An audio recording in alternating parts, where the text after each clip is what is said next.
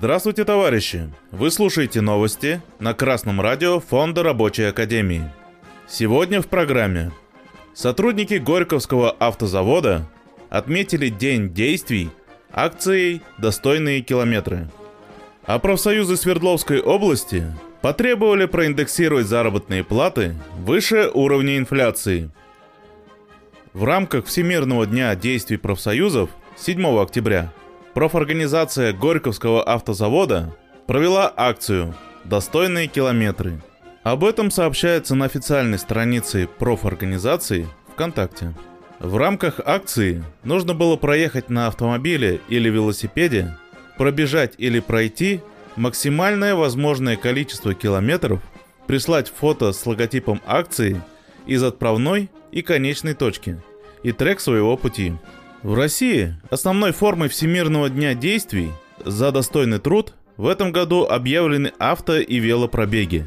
По словам зампредседателя Федерации независимых профсоюзов России Александра Шершукова, в профсоюзных мероприятиях примут участие 1 миллион 200 тысяч человек, 1500 автомобилей и 1000 велосипедистов – Сущность любой профсоюзной организации состоит в отстаивании экономических интересов ее членов, выражающиеся в повышении заработной платы не ниже стоимости рабочей силы, защите трудовых прав, улучшении условий труда, заключение прогрессивных коллективных договоров. Вторая статья Федерального закона о профессиональных союзах, их правах и гарантиях деятельности гласит – Профсоюз – добровольное общественное объединение граждан, связанных общими производственными, профессиональными интересами по роду их деятельности, создаваемое в целях представительства и защиты их социально-трудовых прав и интересов. Профсоюз тогда считается боевым и выражающим интересы работников, когда он добивается всего вышеперечисленного сплоченной борьбой трудового коллектива – Данная новость наглядно показывает, как не стоит себя вести профсоюзные организации.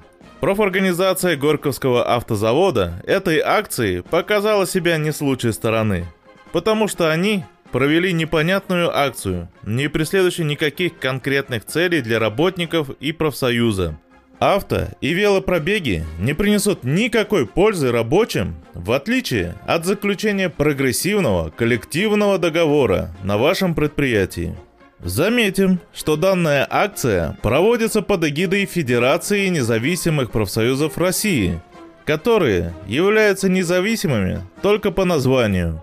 Эта федерация полностью лояльна буржуазии и проводит в своей деятельности их интересы – Рабочим необходимо быть бдительными и не позволять водить себя за нос и отвлекать от насущных проблем.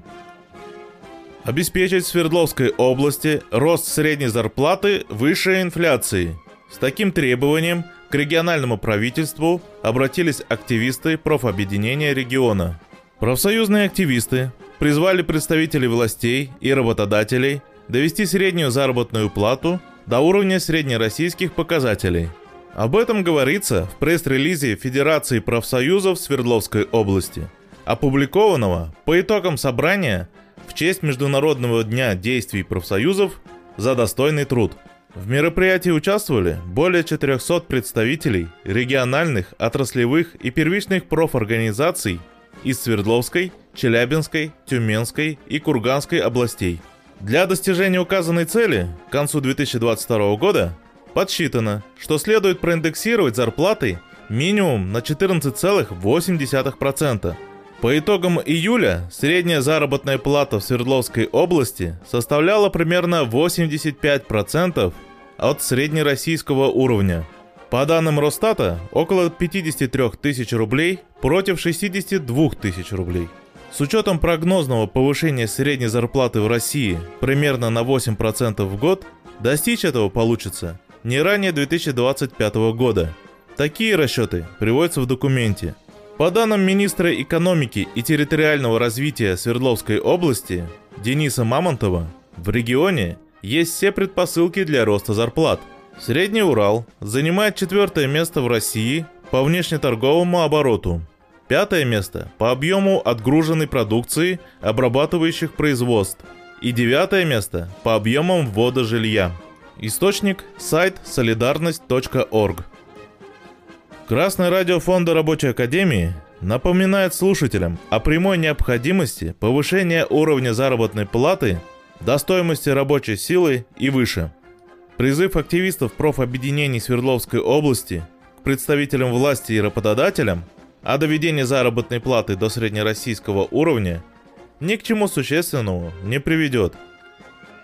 Практика показывает, что при капитализме буржуазия самовольно никогда не идет на уступки рабочему классу. Рабочий класс должен заставить ее это сделать с помощью законных методов коллективной борьбы на предприятиях. Требования должны быть подкреплены решительными действиями. Благотворительностью буржуазия заниматься не будет, тем более по отношению к трудящимся. А новости читал Марат Мигранов с коммунистическим приветом из Свердловска.